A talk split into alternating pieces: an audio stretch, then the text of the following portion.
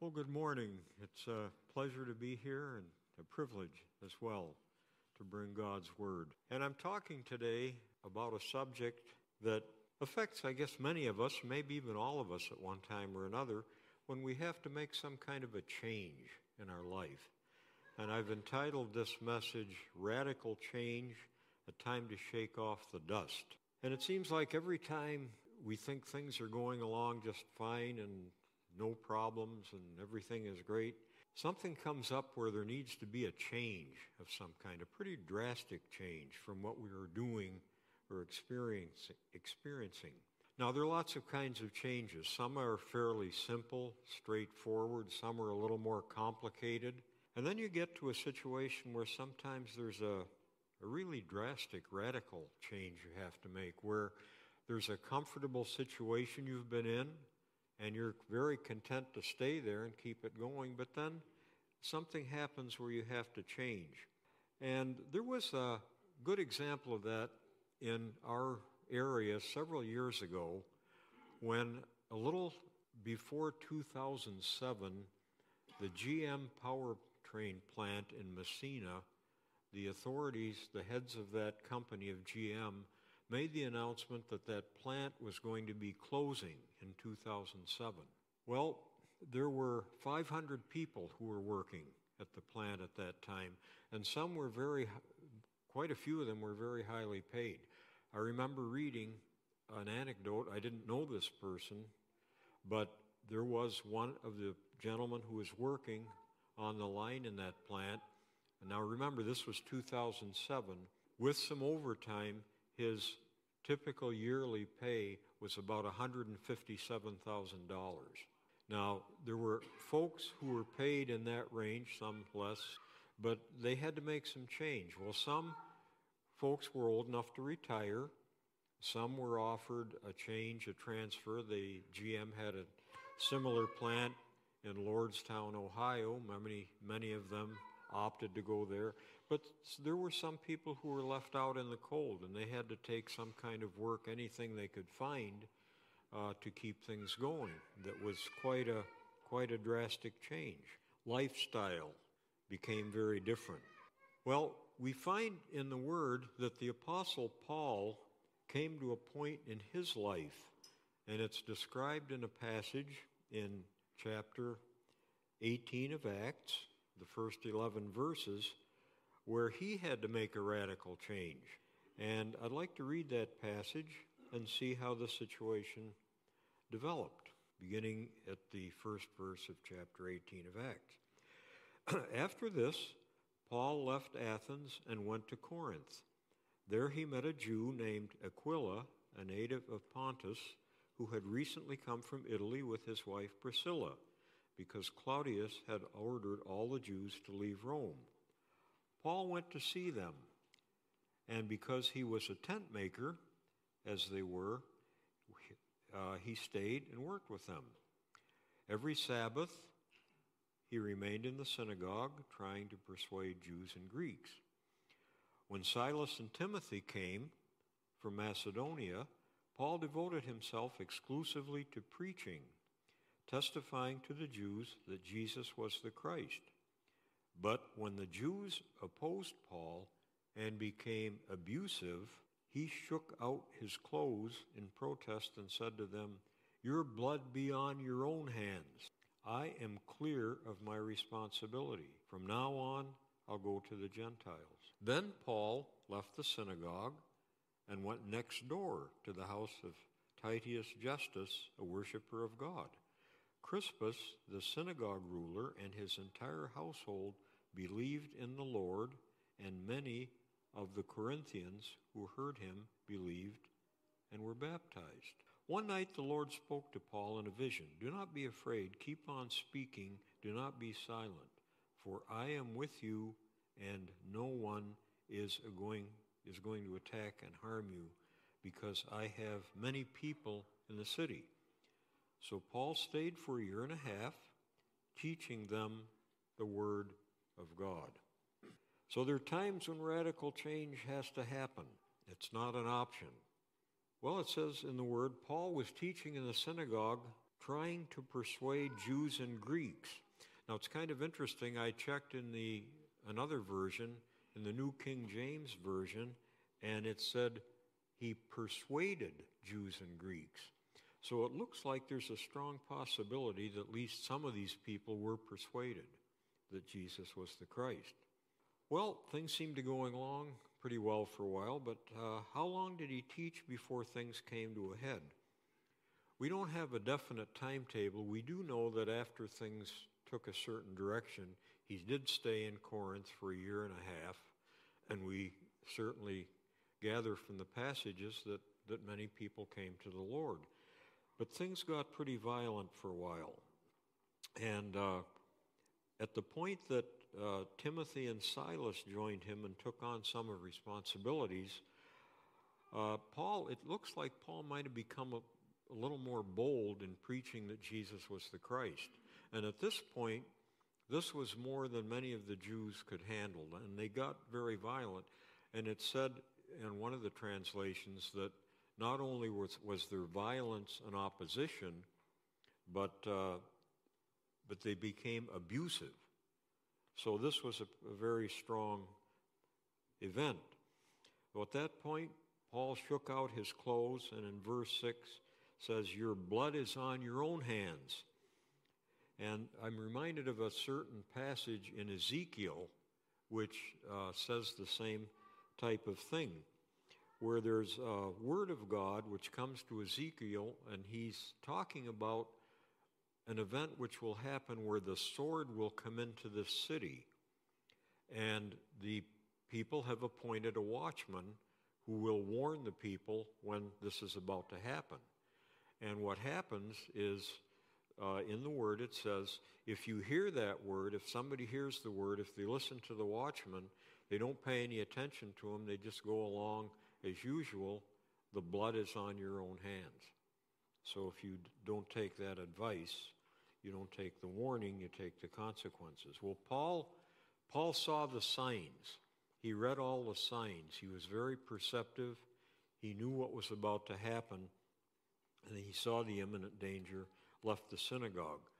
Uh, one of the things that I found kind of interesting in this passage is, you know, when we think somebody leaves a situation, you think of radical change.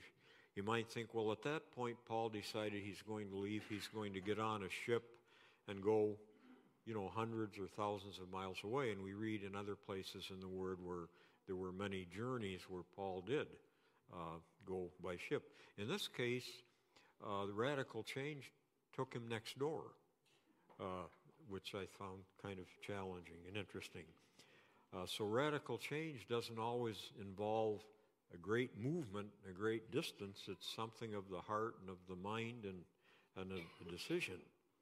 So Paul moved next door from the synagogue, and he took up activity in the house of Titius Justus, which we read about just a moment or two ago.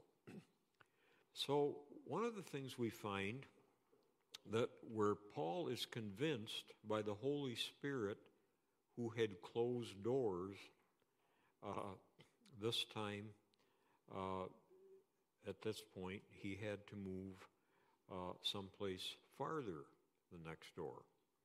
And there's another passage which comes up a little earlier in Acts, uh, and this is in chapter 16, and it's beginning in verse 6, where there was another move. Now, this was of a little different type, but still drastic, still radical. Beginning in chapter 16 of Acts, verse 6, Paul and his companions traveled throughout the region of Phrygia and Galatia, having been kept by the Holy Spirit from preaching the word of God in the province of Asia. When they came to the border of Mysia, they tried to enter Bithynia, but the Spirit of Jesus would not allow them to. So they passed by Mysia and went down to Troas. During the night, Paul had a vision of a man of Macedonia standing and begging him, Come over to Macedonia and help us.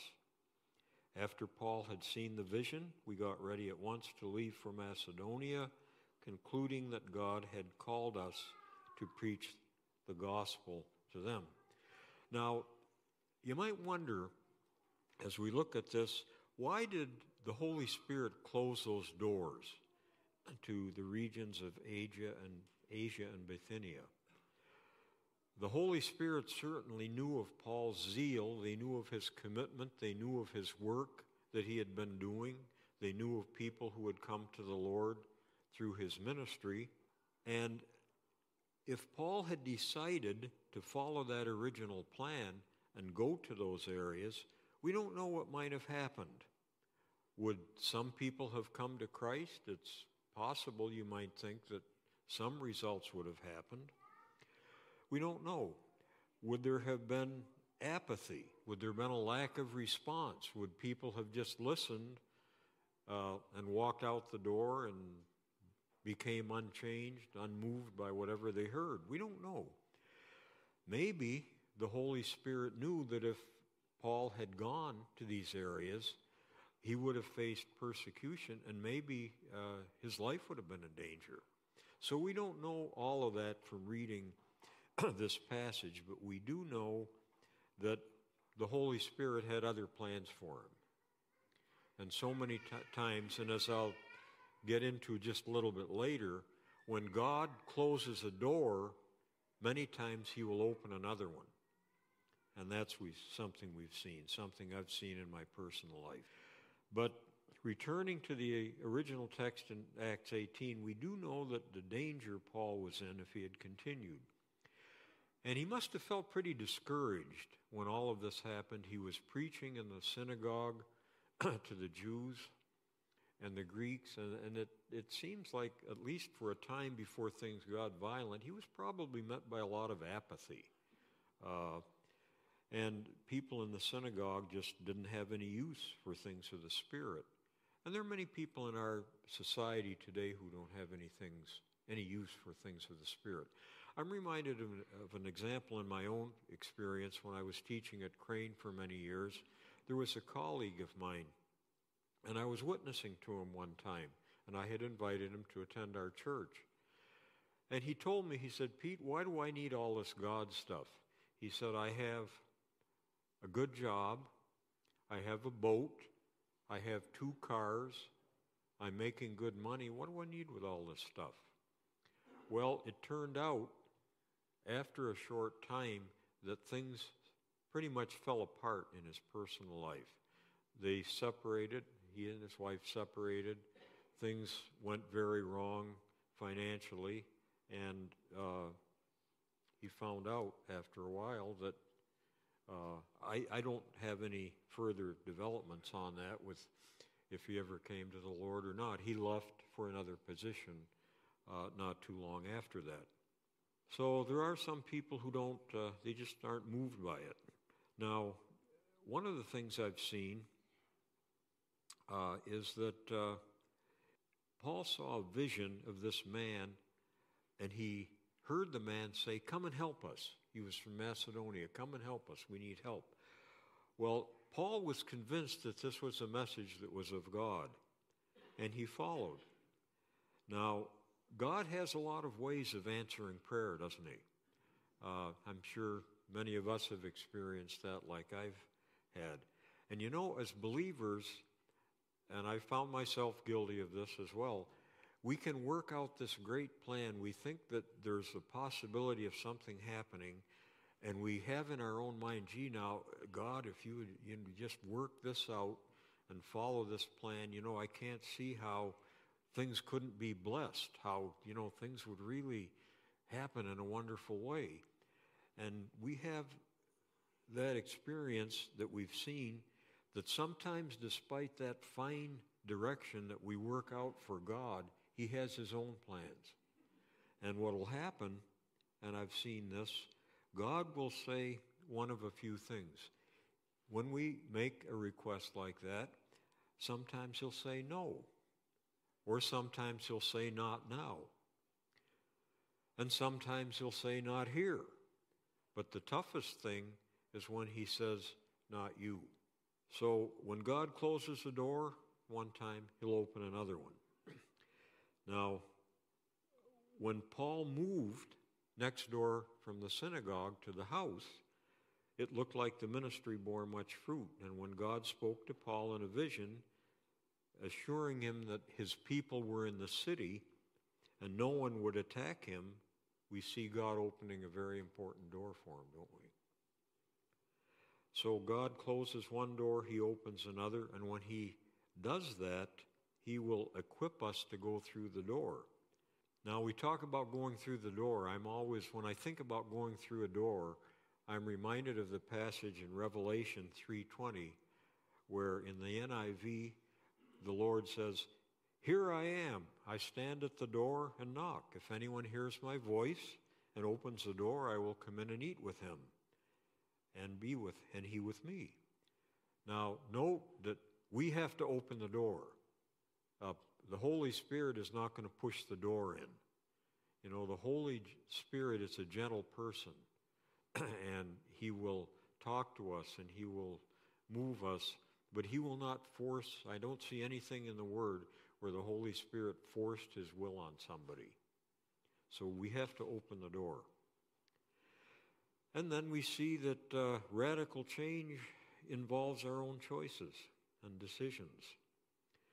So we have the free will. We can either open the door or we can just walk away, keep it closed. The decision, the decision is ours.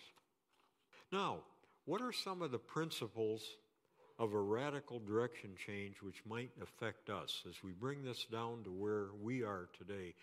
I would be willing to bet that as I look out in the congregation here, there might be more than a few people who have some kind of a decision coming up. And it could be related to any one of a whole number of things. But there's a possible big decision that you are thinking of in your life that you need to make that might require a change. We need to make a distinction here.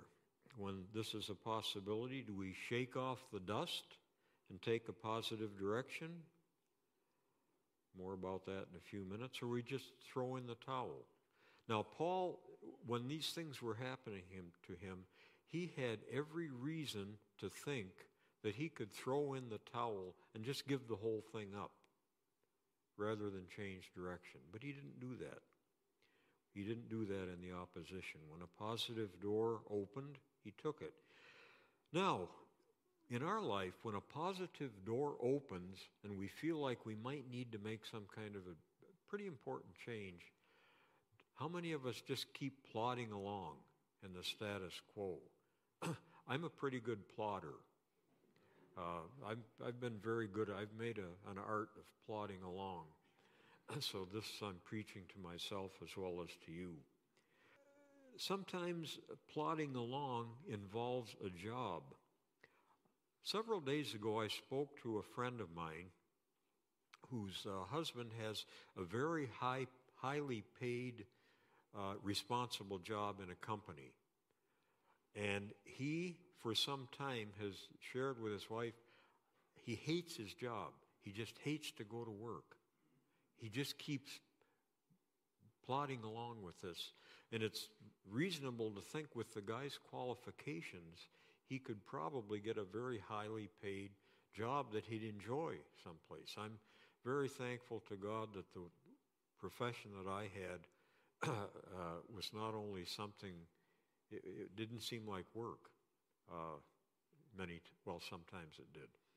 but, but, but, but it, to play music, to be involved with people who are involved with music, it was just a joy to me. And, and I just could not imagine people who would have to go in day after day, week after week, and just get up and, and just grind it out somehow because they couldn't, uh, couldn't take it.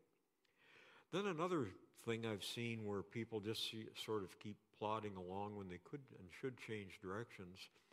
I remember when I was in graduate school, I uh, went for a few years to finish degrees, but then after that, I went several summers to summer school.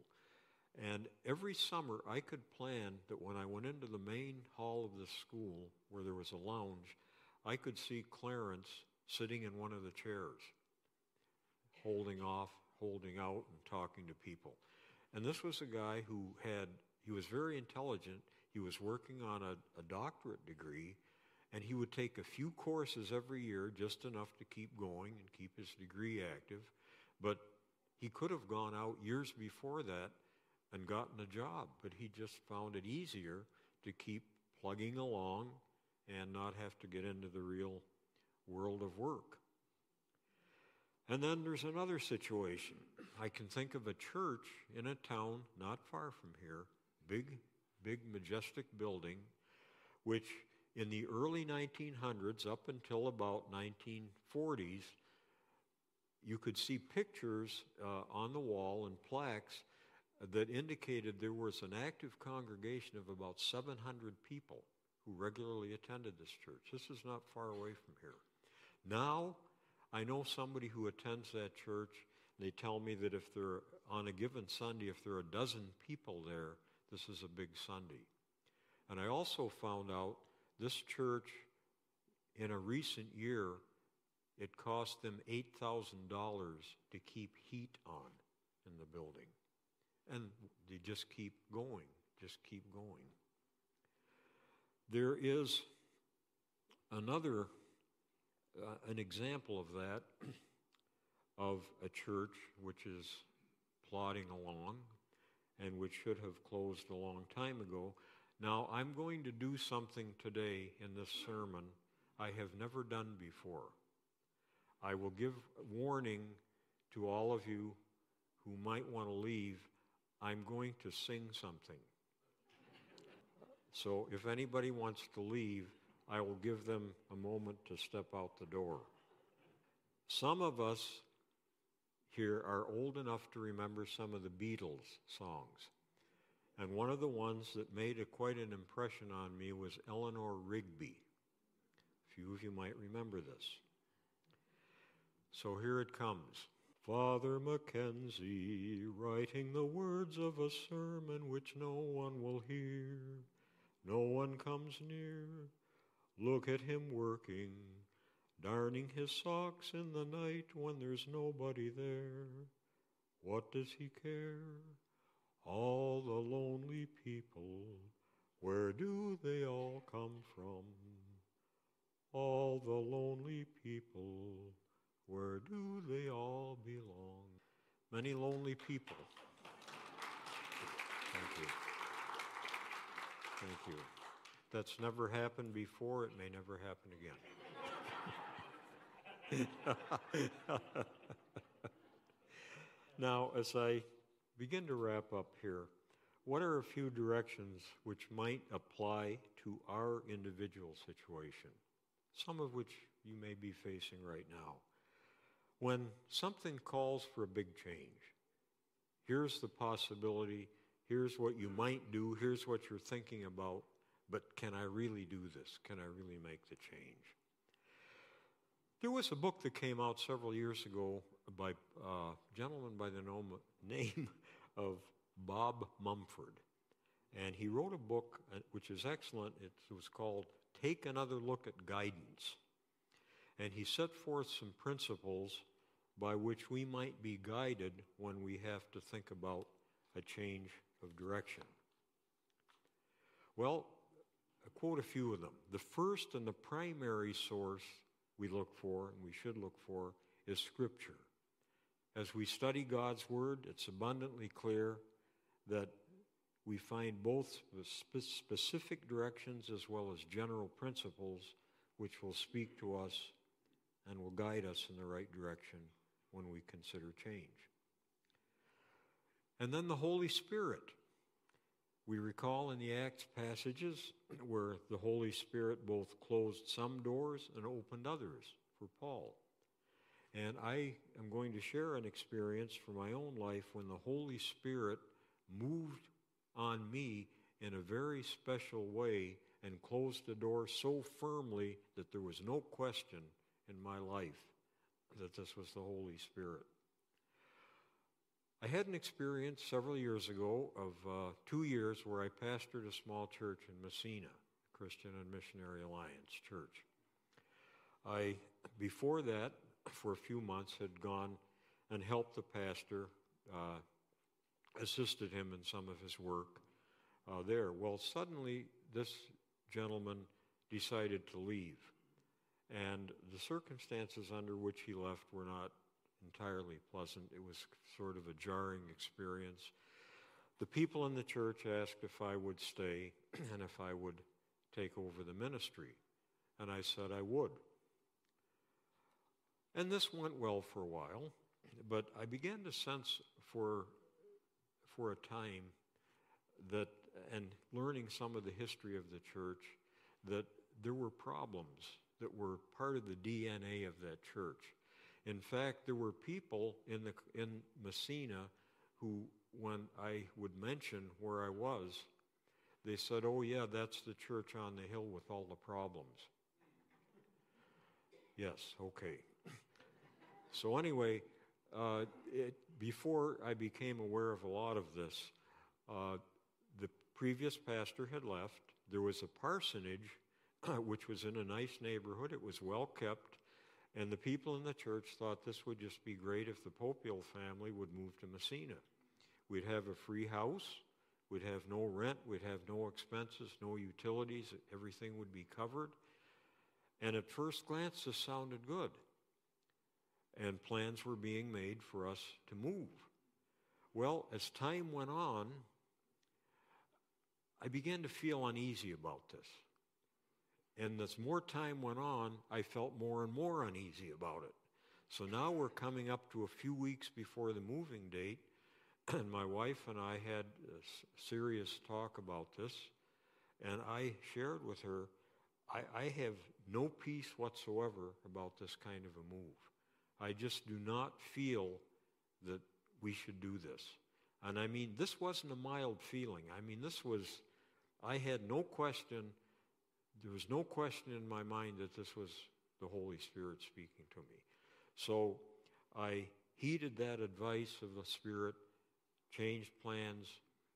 We did not move.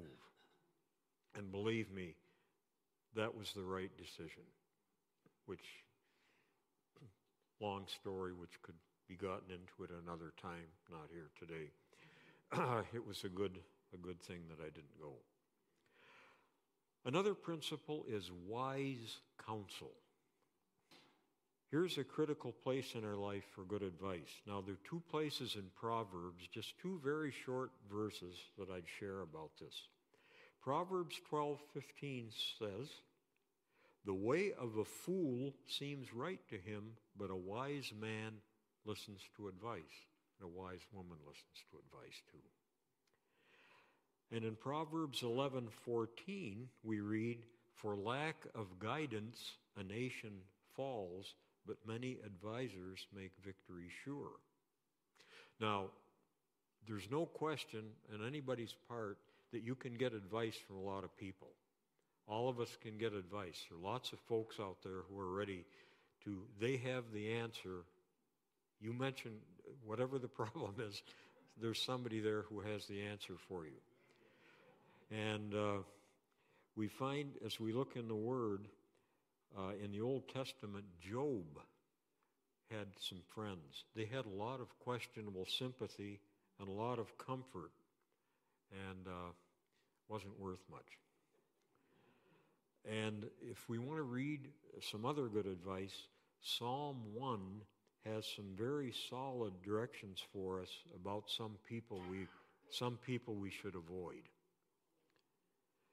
And then, as I come close to a finish here, the last one I'd mention that can guide us is common sense.